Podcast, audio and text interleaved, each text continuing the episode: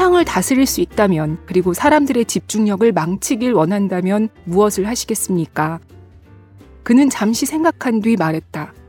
아마도 현재 우리 사회가 하고 있는 일들이겠죠.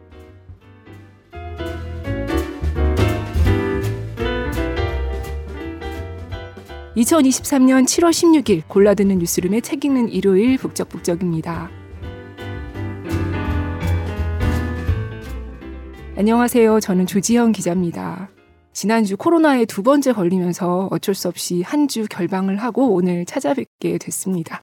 오늘은 요즘 화제의 책이죠. 도둑맞은 집중력의 한 부분으로 북적 문을 열어봤습니다. 저처럼 집중력 도둑맞은 분들이라면 제목만 보고도 어머, 이거 나를 위한 책인가 하게 되는가 봐요. 이번 주에 무슨 책 소개할지 이제 주변에 얘기하면 보통 아, 그런 책도 있구나. 이런 반응이 많은데 이번에는 다들 오, 그 책 요즘 핫하던데? 이런 반응이었습니다. 아직 제가 이 코로나로 잃어버린 목소리를 되찾지 못했고 또 특히 이번 책은 일부분을 뽑아서 읽어가지고는 좀 그 책의 매력을 알기가 힘든 것 같았어요. 그래서 전체적으로 큰 틀을 공유하는 게 좋을 것 같았습니다. 원래 재밌는 거 보고 나면 뭐 영화든 드라마든 누구랑 막 얘기하고 싶잖아요. 그런 마음으로 오늘은 특별히 초대 손님을 모셨습니다. 이 책을 애정 갖고 읽은 분하고 얘기를 하면 좋겠다 싶었는데 그게 누가 없을까 주변에 찾다 보니까 막상 또 찾기가 어렵더라고요. 그리고 이 책의 한국어판을 펴낸 분만큼 이걸 꼼꼼히 읽은 분이 또 있을까 싶었습니다. 그래서 오늘은 어크로스 출판사의 강태영 편집자님과 도둑맞은 집중력에 대해서 속속들이 얘기를 나눠보려고 합니다. 이 책을 이미 읽으셨거나 지금 읽고 계신 분들도 꽤 계실 것 같은데요. 그렇다면 더 재밌게 들으실 수 있지 않을까 싶습니다. 어서 오세요. 아, 안녕하세요. 네. 네. 예, 어크로스에서 책 만드는 강태영입니다.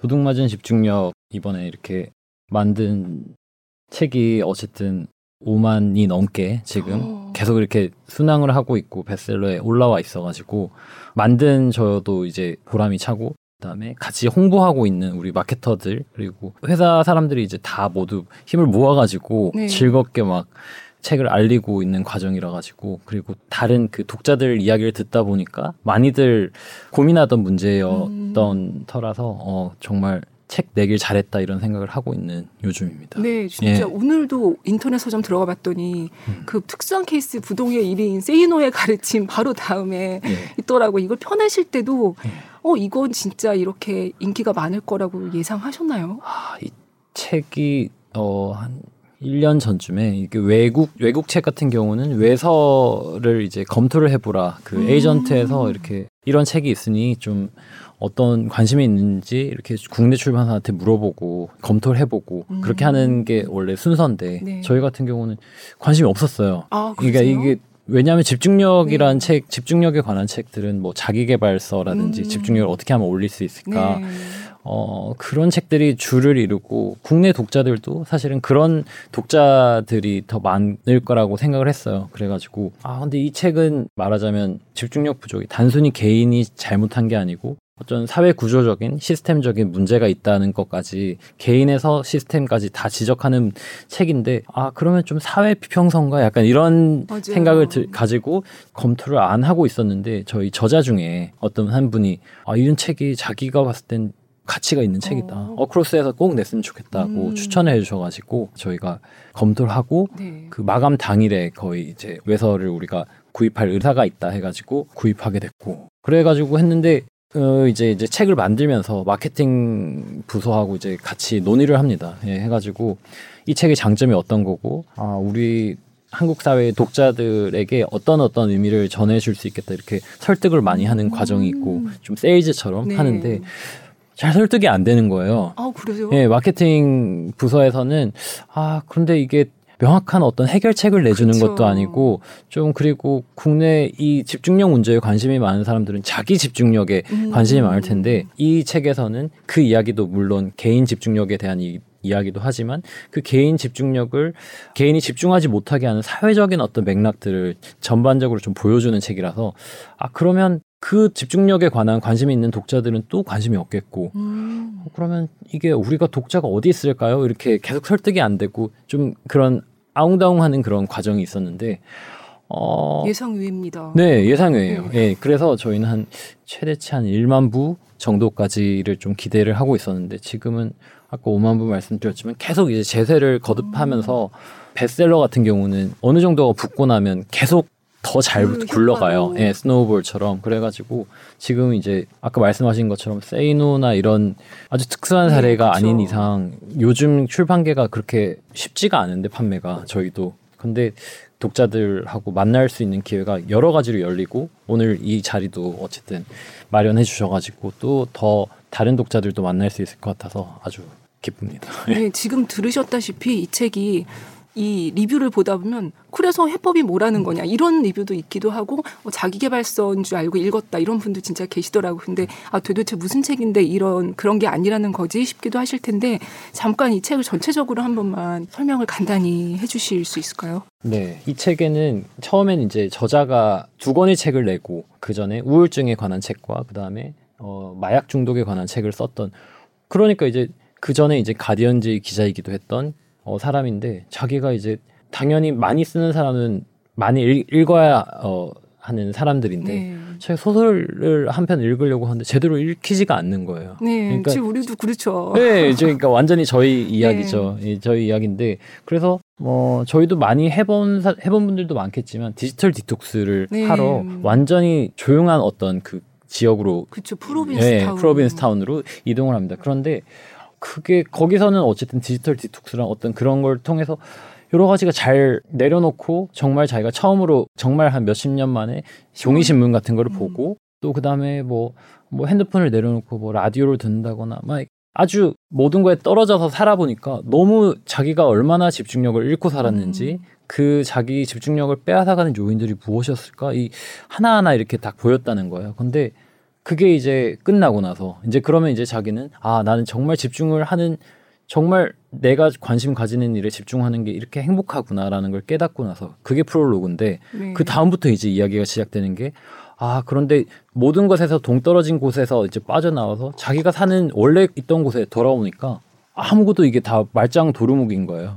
세상은 우리가 뭐 업무를 하는 컴퓨터 같은 그쵸. 경우도 그렇고 당연히 스마트폰도 음. 그렇고 근데 그것뿐만이 아니라 우리가 뭐 책을 읽는 어떤 전자책 네. 요즘 많이 읽고 화면으로 많이 보잖아요. 거의 많이 그렇죠. 그것도 화면으로 읽는 책 읽기가 얼마나 우리 그 집중력을 앗아가고 있는지 그 다음에 뭐 수면 시간에 관한 것도 우리가 살아가면서 그냥 아침에 깨어나고 밥을 먹고 생활을 하고 그 다음에 회사에서 근무를 하고 그 다음에 쉬고 밤에 자고 근데 잠들기 전에 항상 핸, 어, 스마트폰을 다 보시잖아요. 그렇죠. 아침에 일어나서 스마트폰으로 확인하고 시작하고. 뭐 그다음에 일어나기 너무 힘드니까 스마트폰 계속 보고 있고 맞아요. 뭐 유튜브 보는 거는 최근 시간에 유튜브 보는 거는 그냥 일상적이고. 네.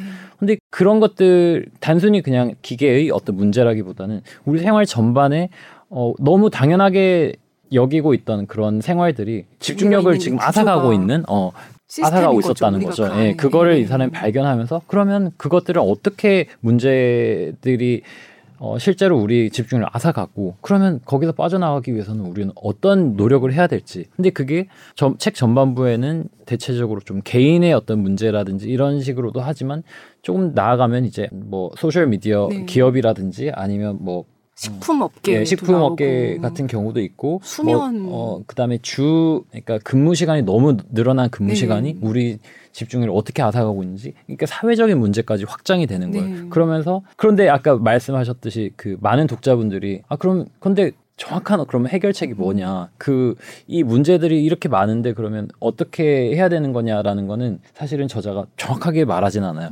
다만 우리가 문제를 인식하는 것부터가 정말 문제 해결책을 마련하는 것의 어떤 시작이 된다고 하기 때문에 어 그런 식으로 이제 후반부에는 그러니까 우리들이 아 이 문제를 인식하고 조금씩 바꿔가고 조금 더 나아가서는 좀 집중력 이 사람은 집중력 형, 혁명이란 말을 쓰는데 음. 어 우리가 다시 집중력을 되찾고 정말 중요한 것에 집중하기 위해서 좀 더 목소리를 내자 사회적인 목소리를 네. 내자 이런 식으로까지 나가는데 이 부분에 있어서는 뭐 동의하는 분들도 있고 아니면 뭐 개인적으로 좀 노력하면 되지라고 음. 생각하시는 분들이 있을 텐데 어쨌든 이 책을 처음부터 끝까지 어 완독을 하신 분들이라면 대부분은 개인의 노력만으로는 한계가 있구나라는 거를 느낄 수 있을 겁니다. 네, 네, 맞아요. 제가 사실 오늘 이 책을 이미 이렇게 유명한 책은 사실 저희가 잘 소개를 이렇게 네. 우선순위에서 뒤에 왜냐하면 저희가 안 소개해드리면 저희가 뭐 큰 영향력이 있는 건 아니지만 그래도 좀 덜 알려진 책을 소개하자 이런 음. 기조가 있었는데 그래도 소개를 하게 됐던 게 그 저자의 접근법이 너무 설득력이 있었어요. 이게 이 그냥 개인의 노력으로만 해결되는 게 아니고 구조를 말하는 게 저는 이 책의 진짜 매력인 것 같더라고요. 그리고 네. 저는 약간 자기 개발서를 읽을 때 불편했던 점이 너무 저자가 확신을 갖고 내가 답을 다 알아. 이렇게만 하면 돼. 이런 식의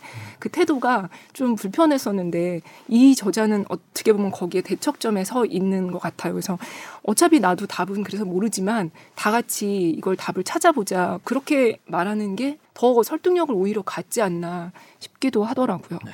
그래서 오늘 좀 잠깐 그런 부분, 마침 제가 같이 읽어보고 싶었던 부분도 그런 부분이어서 한쪽 읽어보고 가도 되겠죠?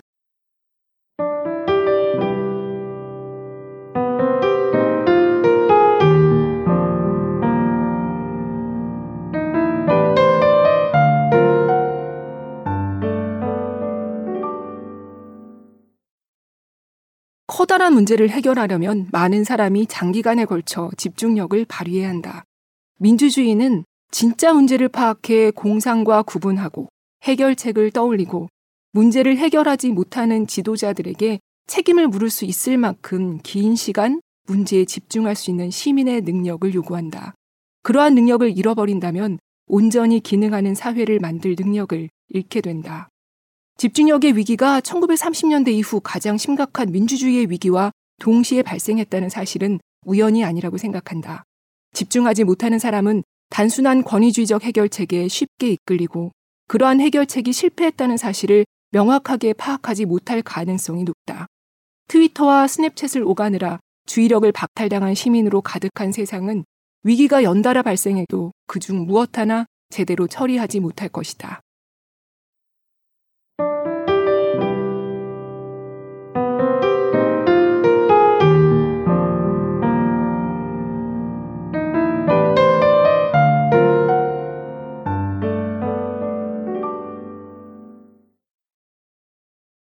방금 읽은 부분은 제목이 소제목이 우리는 깊이 사고하는 능력을 잃을지도 모른다라는 부분이었습니다. 음. 편집자님도 오늘 뭔가 같이 읽어보고 싶은 부분이 있을 네, 것 같아요. 네, 저는 그 많은 직장인들의 꿈 같은 주 4일 아, 근무에 관한 이야기였어요. 네. 그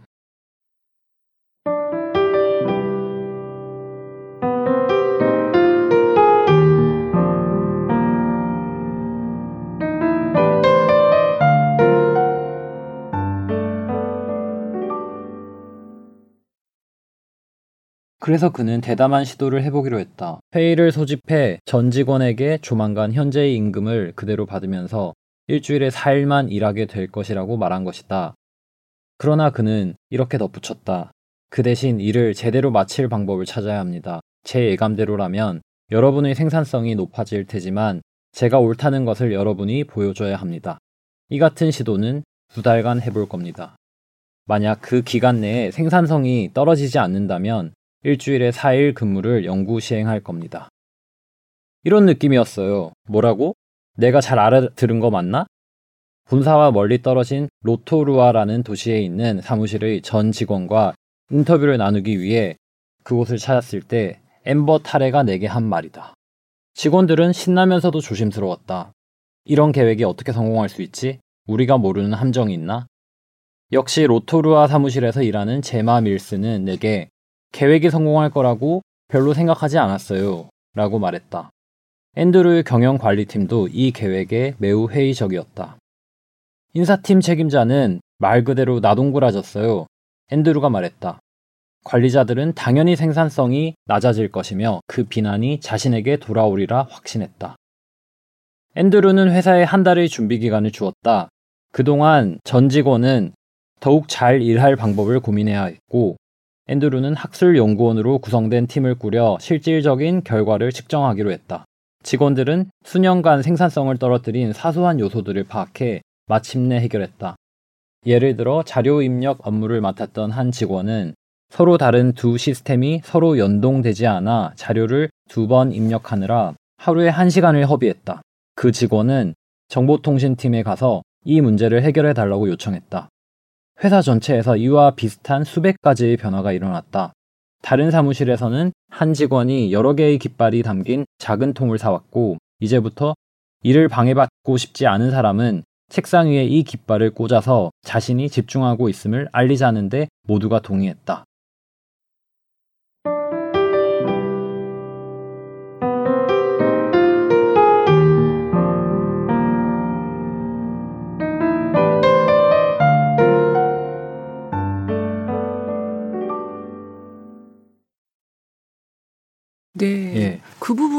고르신 정말. 이유가 궁금합니다. 네. 저는 회사에서 근무할 때 보통 9시부터 6시까지 근무를 하잖아요. 근데 정말 회사에서 집중해서 일하는 시간이 몇 시간일까 이렇게 저도 생각해보고 저희 회사 주변 사람들한테 물어보고 아니면 다른 업무를 하고 있는 친구들한테 물어봐도 한두 시간이 될까?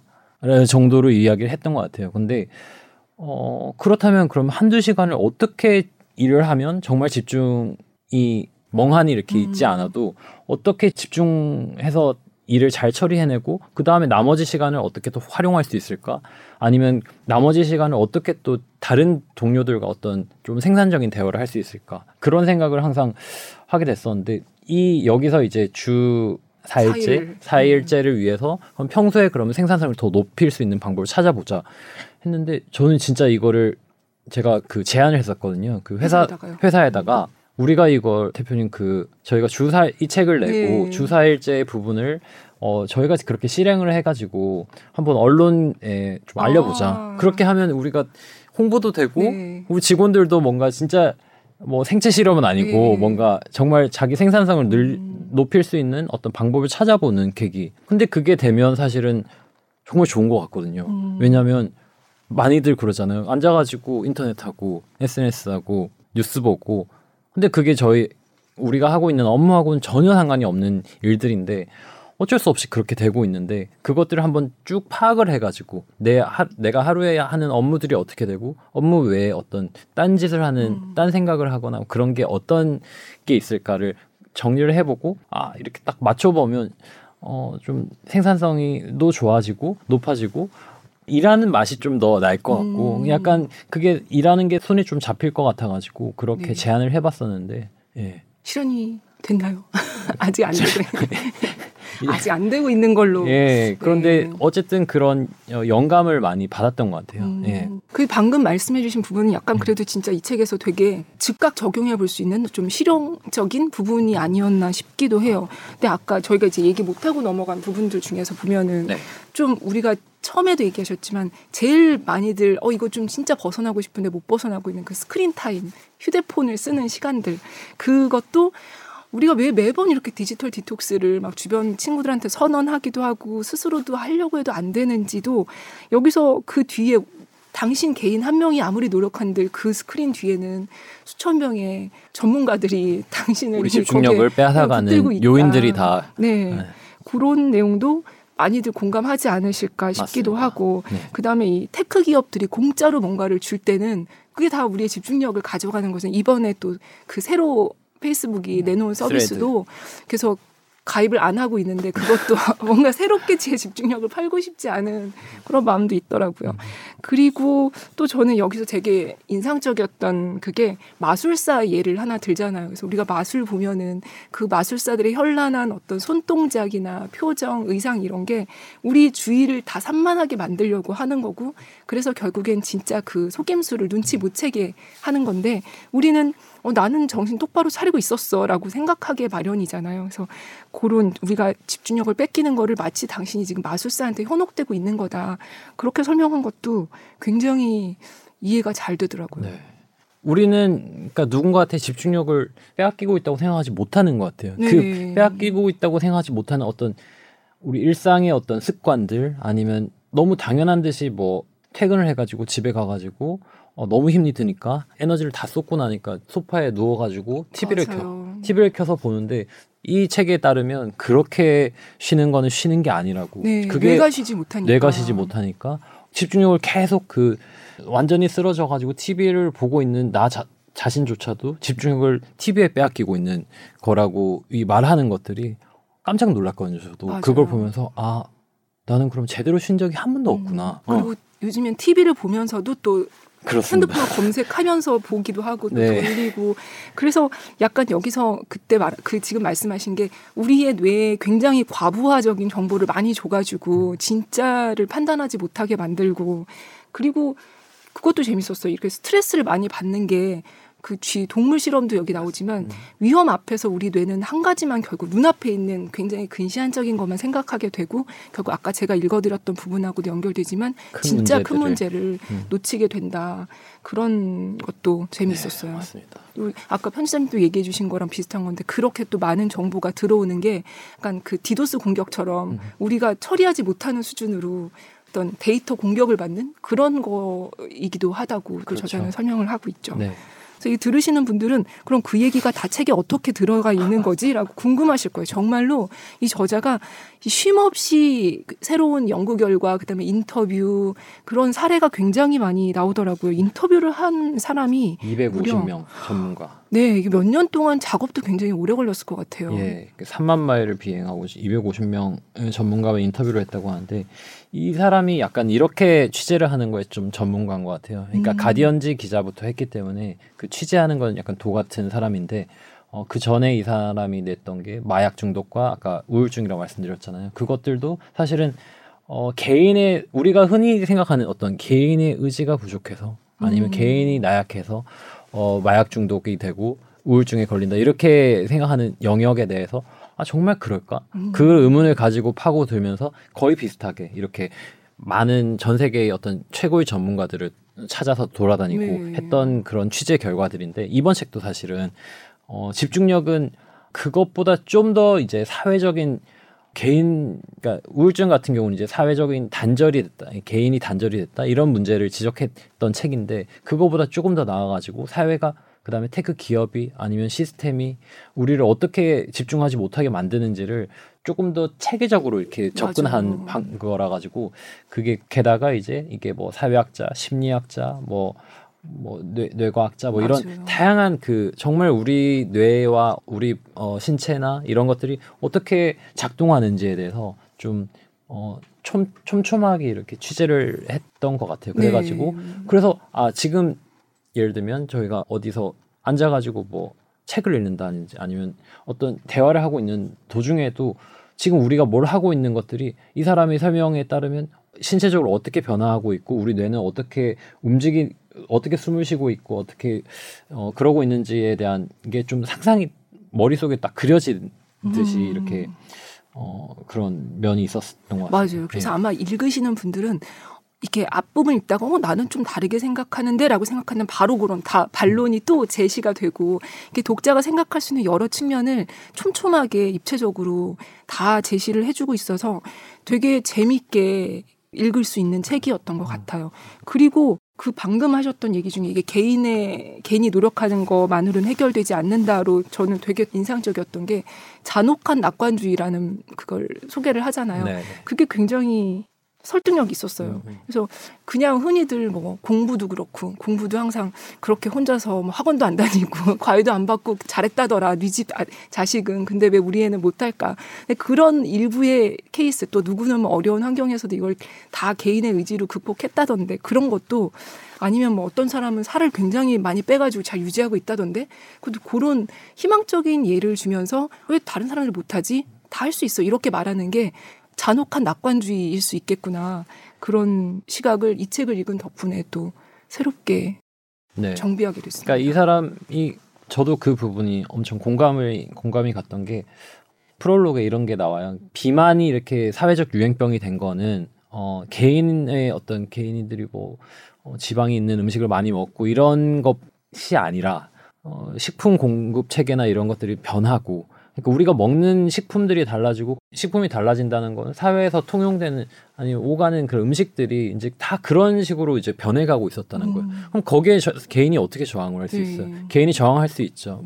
물론 엄청 부유한 사람들은 음. 정말 좋은 식품을 골라서 먹고 할 수 있지만 그 부유한 사람들은 뭐 전체 뭐 1, 2%밖에 안 되잖아요. 세상이 이렇게 사회가 이렇게 돌아가는 거는 그렇게만 이렇게 판단할 수 있는 게 아니기 때문에 그런 것처럼 이 집중력 문제에 대해서도 정말 의지가 있고 정말 그렇죠. 그 실리콘밸리 아주 아주 잘 나가는 어떤 그 CEO나 이런 사람들은 그렇잖아요. 뻗을 수 있죠. 예, 핸드폰을 예, 뻗을 수 있고 예. 그다음에 사장은 그럴 수 있어요. 네. 사장들은 이제 어, 연락 안 받아도 네, 되고 나는 그렇지만 잠시 연결되지 않을 네, 권리를 갖겠어 이게 권리가 되죠. 있죠. 권리가 많죠. 그런데 많은 분, 사람들은 그렇지가 않고 더구나 이제 뭐 부유한 사람들, 가난한 사람들을 했을 때 대부분이 뭐 중산층이든 가난한 사람들이든 그럴 수 있는 그 여지가 거의 없기 때문에 정말 그게 사회 문제인 거죠. 네. 네. 그렇기 때문에 어 개인이 노력해도 변화할 수 없는 어떤 사회를 만들어 놓고 개인 보고 노력을 하라고 음, 네. 그러면 그거를 못하는 사람들은 그냥 자책하고 네. 어 의제박약이라고 손가락질을 받아야 되냐 그렇지 않거든요. 그러니까 이 사람이 이 책에서 말하는 그 잔혹한 낙관주의라는 말이 얼마나 거짓말이고 어 사회가 거짓말을 하고 있는지 그리고 인좀더 많이 누릴 수 있는 사람들이 어 사실은 거의 누릴 게 없는 사람들한테 왜 그렇게 어 개인 탓을 하게 되는 음. 어떤 그런 문제에 대해서 정확하게 지적해줘가지고 어, 오히려 그런 부분 때문에 사실은 더 많은 독자들이 공감을 했던 것 같아요. 네. 정말 어, 나는 너무 집중력이 좋고 그다음에 음식도 좋은 거 먹으니까 전혀 나는 한 번도 집중이 안 된 적이 없어. 이런 사람들 이 음. 책을 안 읽죠, 사실은. 그런 사람이 진짜 몇 퍼센트나 될까요? 없겠죠. 예. 네. 음, 맞습니다. 그래서 그 저자가 이렇게 마지막에 가면은 집중력의 세 가지 형태를 말하잖아요. 음. 그 spotlight, starlight, daylight. 네. 그 부분이 음. 굉장히 인상적이에요. 근데 요 세 가지만 말한 게 아니라 여기에 아 요 세 가지가 뭔지 잠깐 읽어 드릴까요? 네. 궁금하실 것 같아요. 제가 잠시 읽어 보겠습니다.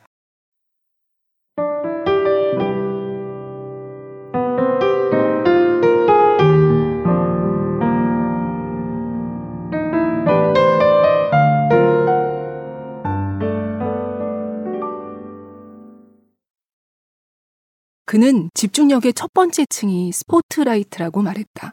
스포트라이트는 지금 부엌으로 가서 커피를 내릴 거야 같은 즉각적인 행동에 집중하는 것을 의미한다. 안경을 찾고 싶은가? 냉장고 안을 보고 싶은가? 책의 이번 장을 끝까지 읽고 싶은가?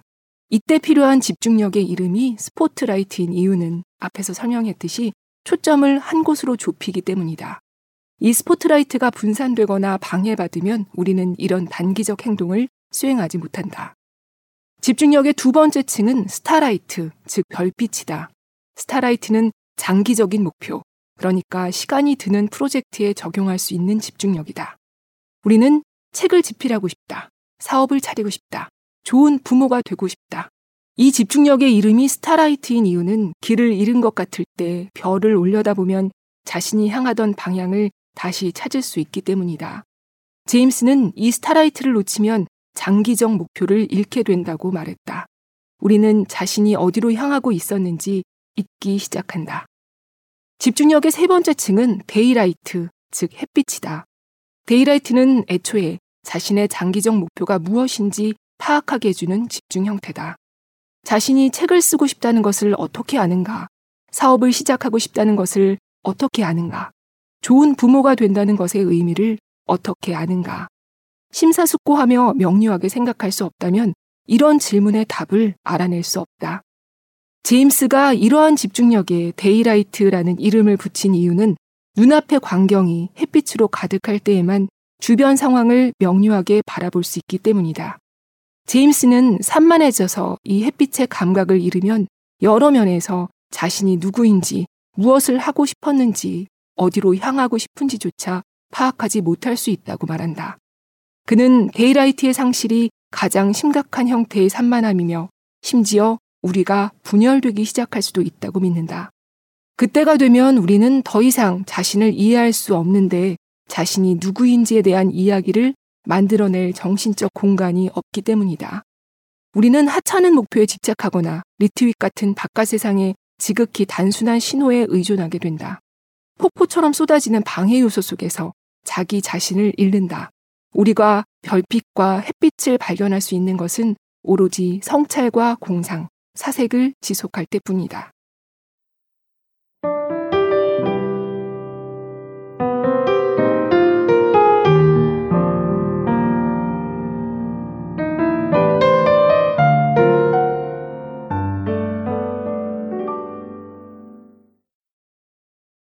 네, 여기에 저자가 마지막으로 하나를 덧붙이잖아요. 네. 네. stadium light. 음. 그게 결국 이 저자가 하고 싶은 말하고 되게 연결되는 것 같아요. stadium light를 잠깐 설명을 해주시죠.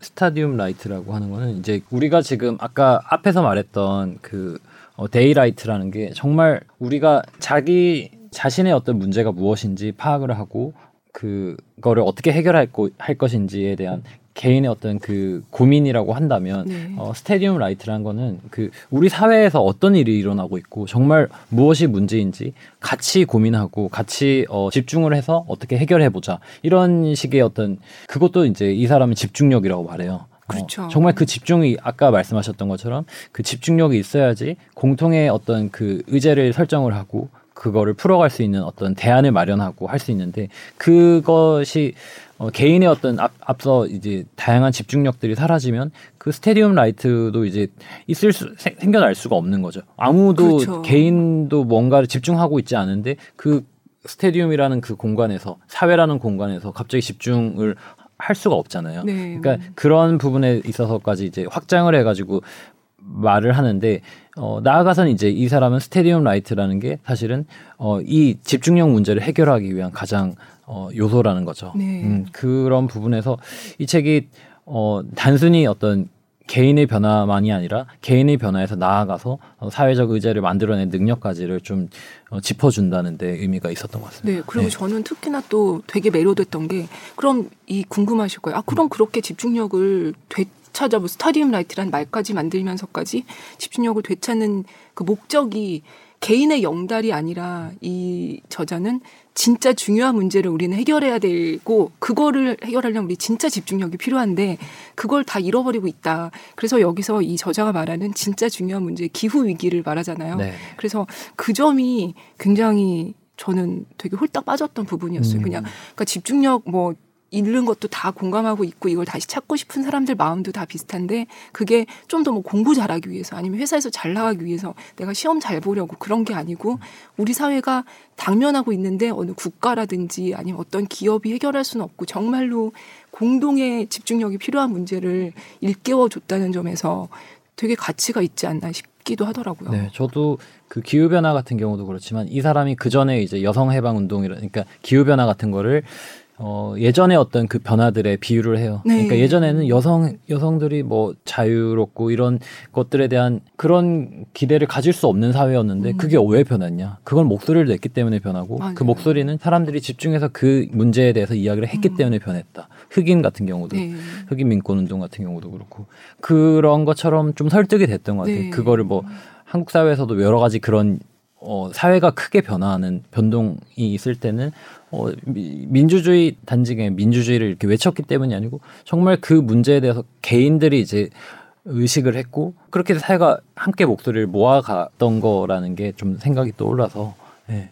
맞아요. 방금 말씀 그 과거에 우리의 사회가 발전하게 됐던 계기들이 그렇게 공동의 노력을 했던 거라는 것과 함께 또 되게 설득력 있었던 것은 우리가 뭐 휘발유에 납이 들어간다든지 아니면 뭐 이렇게 음. 굉장히 유해한 물질들에 대해서 규제를 사회가 하는 거에 대해서 어 저 사람 저 기업이 돈 버는데 왜 막어? 이게 아니라 어 그거는 우리 규제해야 되지라고 공동의 인식을 갖고 있고 규제하는 것처럼 우리의 집중력을 뺏어가는 이런 것들에 대해서도 규제를 하는 게 맞다. 그런 접근도 그렇죠. 굉장히 설득력이 있더라고요. 그러니까 뭐 페이스북이나 수많은 SNS 기업들이 혹은 여기 이 책에도 나오지만 구글이 메일 같은 경우는 우리가 뭐 어떤 단 단어를 쓰는 걸 다 수집을 한대요. 수집을 네. 해가지고 그걸 바탕으로 해서 어쨌든 우리가 혹은 이제 스마트폰을 쓰다가 거기에 그냥 일상적으로 그냥 거기 대고 말한 것도 아닌데 어, 스피커에 어, 대고 말한 것도 아닌데 뭐 이야기를 했다고 갑자기 구글에서 검색어로 계속 뜨잖아요. 네. 우리한테 뭐 추천을 해주고 그러면 좀 짜증은 나는데 이건 어쩔 수 없지 이렇게 포기해버리고는 하는데 사실은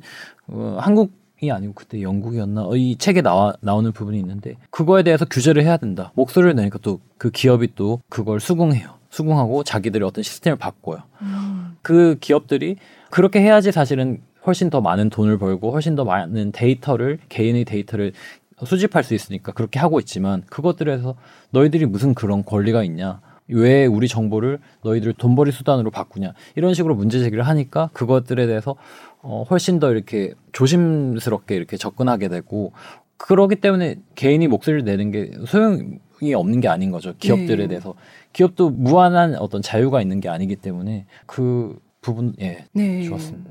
그래서 진짜로 그 아까도 잠시 얘기가 나왔긴 하지만 우리가 이제 뭐 좋아요 이런 거 눌러주는 거에 잠시 기뻐서 내 개인정보가 아니 나의 취향과 내 생각이 다 이 기업들에 지금 축적되고 있잖아요. 그걸 우리를 더 많이 알면 할수록 이 회사들은 광고를 더 세분화해서 팔고 돈을 벌 수 있으니까.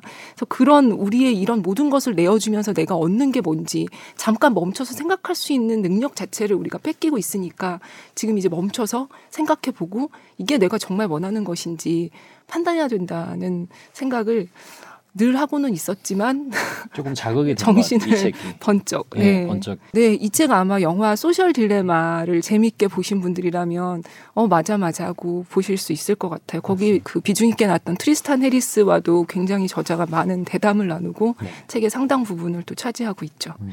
네. 그러니까 구글이나 뭐 페이스북이나 이런 거에 어떤 알고리즘을 만들고 그 다음에 또 다른 어떤 전문가가 나오는데 그 사람은 무한 스크롤을 만든 네. 사람이잖아요. 자기가 무한 스크롤을 어, 처음에 발명하고 이제 개발을 했을 때는 환호를 했대요. 이제 아 사람들이 계속 계속 뭔가를 검색할 수 네. 있겠구나, 계속 볼 수 있겠구나 했는데 제가 그 트위터에서 이렇게 그 무한 스크롤 부분을 읽은 어떤 독자의 어떤 리뷰를 봤는데 음. 당신이었구나. 어, 나를 이렇게 어, 나를 이렇게 만든 나를 이렇게 망친 게 음. 당신이었구나 하면서 어, 거기에 또 많은 사람들이 또 동의를 하고 음. 끄덕이는 그런 현상을 봤던 것 같습니다. 맞습니다. 네. 그이 책에 나오는 걸 보면 미국인의 평균 스크린 타임이 하루에 3시간 15분이고 이 24시간 동안 핸드폰을 2,617번 만진다고 합니다. 2,617번. 어, 우리 의식하지 못했지만 네, 충분히 그럴 만할 것 같아요.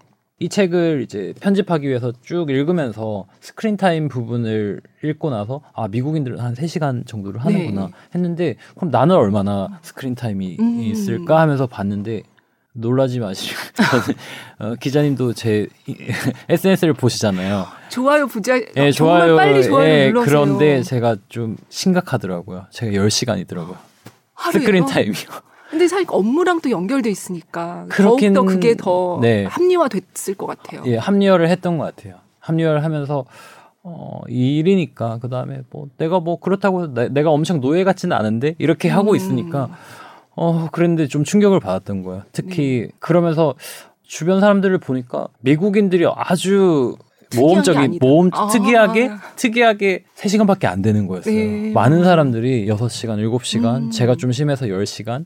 음, 그래서 왜, 왜 이럴까? 그러면 우리는 어, 하루에 핸드폰을 만지는 횟수가 만 번은 되겠구나 하면서 그렇겠네요. 그좀 충격을 받고 한동안 좀 핸드폰에서 좀 멀어졌던 네. 적이 있었습니다. 그 과거형으로 말씀하신 거니까 다시 예, 저는 뭐 이제 그런 책을 만들고 나서 이 홍보를 한다고 완전히 노예가 됐죠.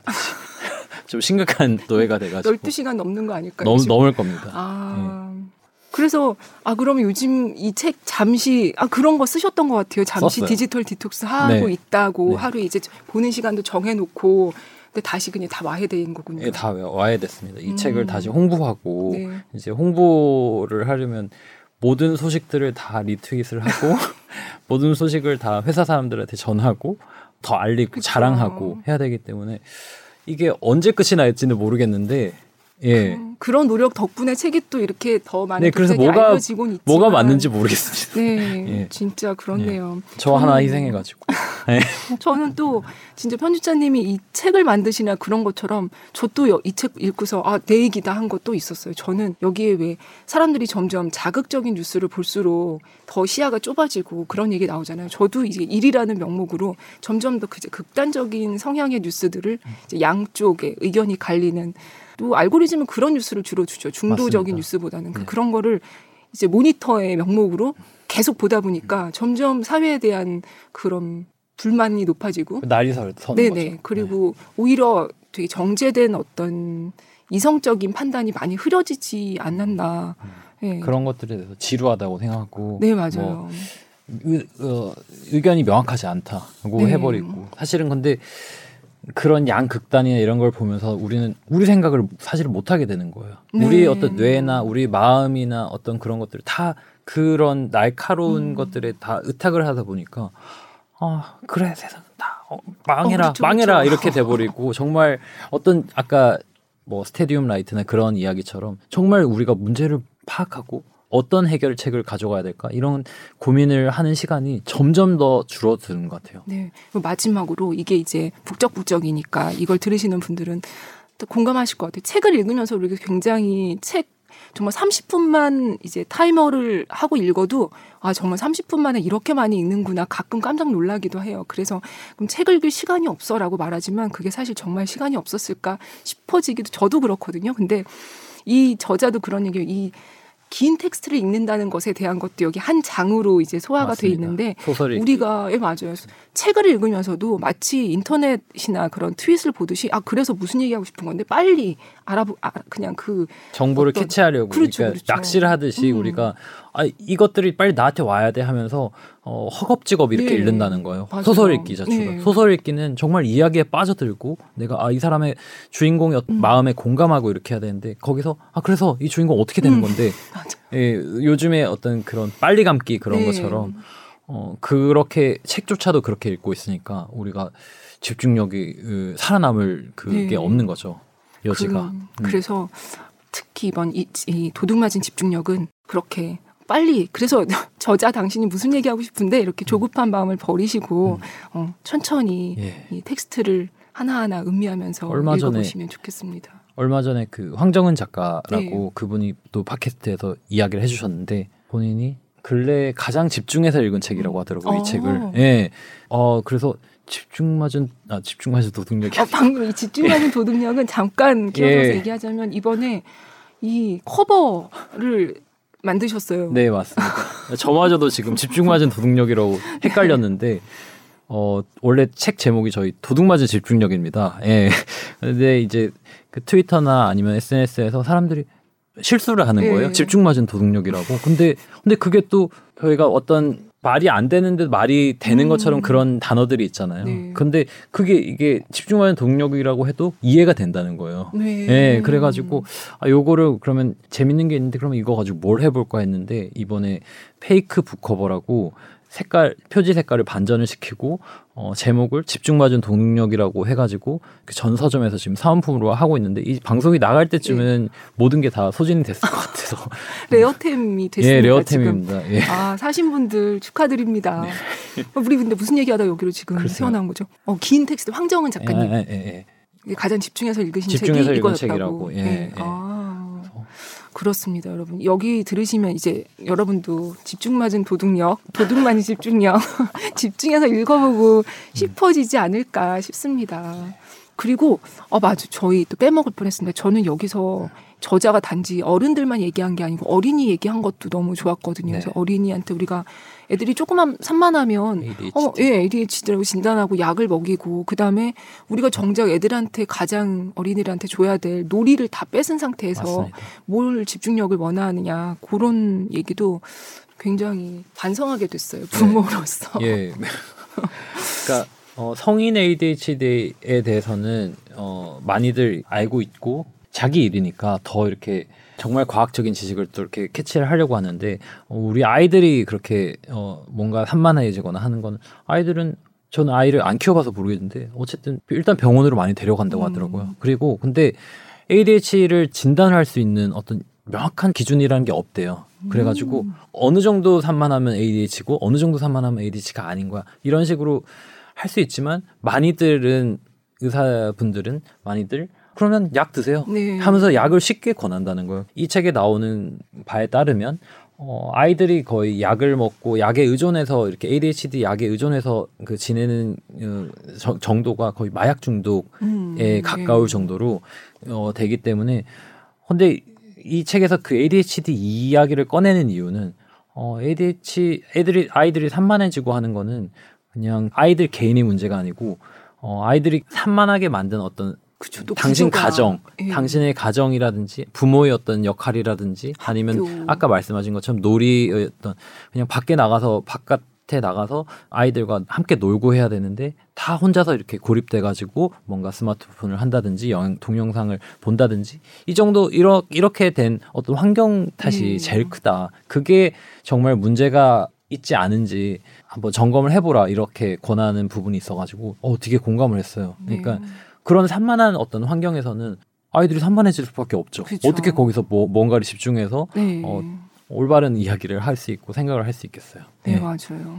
그리고 또 어, 못한 어떤 파트는 딴 생각이라는 어떤 파트였어요. 맞아요. 딴 생각이 보통 많이들 우리 학교 다닐 때 그러잖아요. 딴 생각 하지 마. 음. 어, 너 무슨 딴 생각 하고 있냐. 이런 식으로 항상 혼나고 막 손찌검 당하고 했던 것 같은데 이 책에서는 어, 딴 생각을 새로 발견하게 해줘요. 그러니까 딴 생각이 다른 의미의 어떤 그 집중하는 시간이라고 하더라고요. 그러니까 저는 산책을 되게 좋아하거든요. 그러니까 점심 시간에 밥을 안 먹는 게 문제긴 하지만, 근데 산책을 하면서 아 근무 시간이나 이럴 때 아주 집중해서 뭔가를 했다고 생각하는 어떤 그 업무나 이런 것에 대해서 생각을 안 하고 그냥 걸어가고 있는데 그 집중했던 업무의 어떤 조각조각들이 이제 다른 형태로 이렇게 퍼즐 맞추듯이 만들어지는 거예요. 그러면서 아, 아까는 뭔가 저는 음. 회사에서 뭔가 띠지 카피 같은 것도 네. 써야 되고 제목도 이제 책 제목을 또 정해야 되고 하는데 그런 것들이 머릿속에서 정리가 되지 않고 답답하던 어떤 게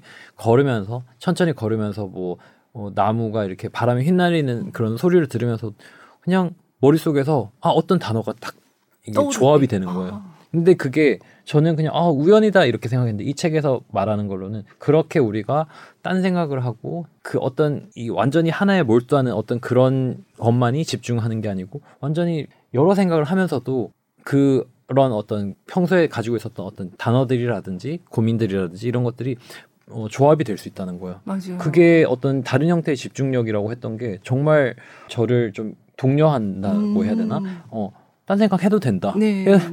이 부분을 읽으면서 또 많은 독자분들이 아 동의를 하고 그쵸, 뭔가 그쵸. 어 이거 맞아요. 진짜 이 저자가 왜 그런 똑같이 산책 같은 거 할 때도 저, 저도 꼭 그랬는 뭐 팟캐스트를 듣거나 아니면 뭐를 하거나 이러지 않으면 그 산책이 마치 낭비인 것처럼 맞습니다. 죄책감을 느끼고 이랬는데 아 그렇지 않구나. 네. 그래서 이 책에서도 나오고 그 우리는 왜 잠을 자야 할까라는 책에도 나오는데 마치 램수면처럼 그 낮에 들어왔던 많은 조각난 정보들이 이렇게 딴 생각하거나 아니면 깊이 잘 때 재조합돼서 새로운 우리만의 아이디어나 깊은 지식으로 발달할 수 발전할 수 있는 네. 그런 거라는 거를 또 한번 음. 아 맞아 맞아 네. 확인할 수 있고 진짜 동료를 받는 예. 그런 잘못된 게 아니다. 그렇죠 그렇죠 괜찮다. 예, 예, 예.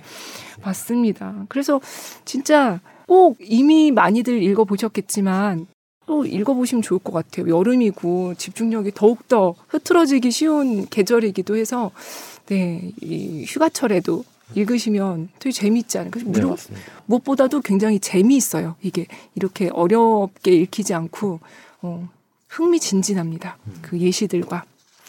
네, 오늘 이렇게 도둑맞은 집중력에 대해서 얘기 나눠봤는데요. 하면 할수록 다 얘기해도 하룻밤 내내 해도 모자랄 것 같아요. 이 네. 책에 대해서 이 계속 얘기할 수 있어요. 독서 토론이나 이런 것도 많더라고요. 음. 왜냐하면 모두가 다 고민을 가지고 있어요. 맞아요. 그러니까 뭐 스마트폰뿐만 아니라 뭐 수면 시간이라든지 스트레스라든지 ADHD라든지 현대인이 겪고 있는 음. 모든 질병이라고 사소한 질병까지 다 모든 사람들이 느끼고 있는 거기 때문에 자기 이야기를 풀어내는 것만으로도 그리고 이 책에서 제안하는 어떤 해결 방안이라든지 좀 장기적인 해결 방안일 수 있겠죠. 그리고 이제 나아가서는 어떤 사회적인 문제를 해결하는 방법까지 좀 이야기를 할 거리가 너무 많아가지고 말씀하신 것처럼 정말 캠프를 캠프를 차려가지고 한번 다 같이 이야기를 네. 해봐야 될 정도로 그렇습니다. 네, 그렇습니다. 매력이 아주 다방면으로 있는 책이었습니다.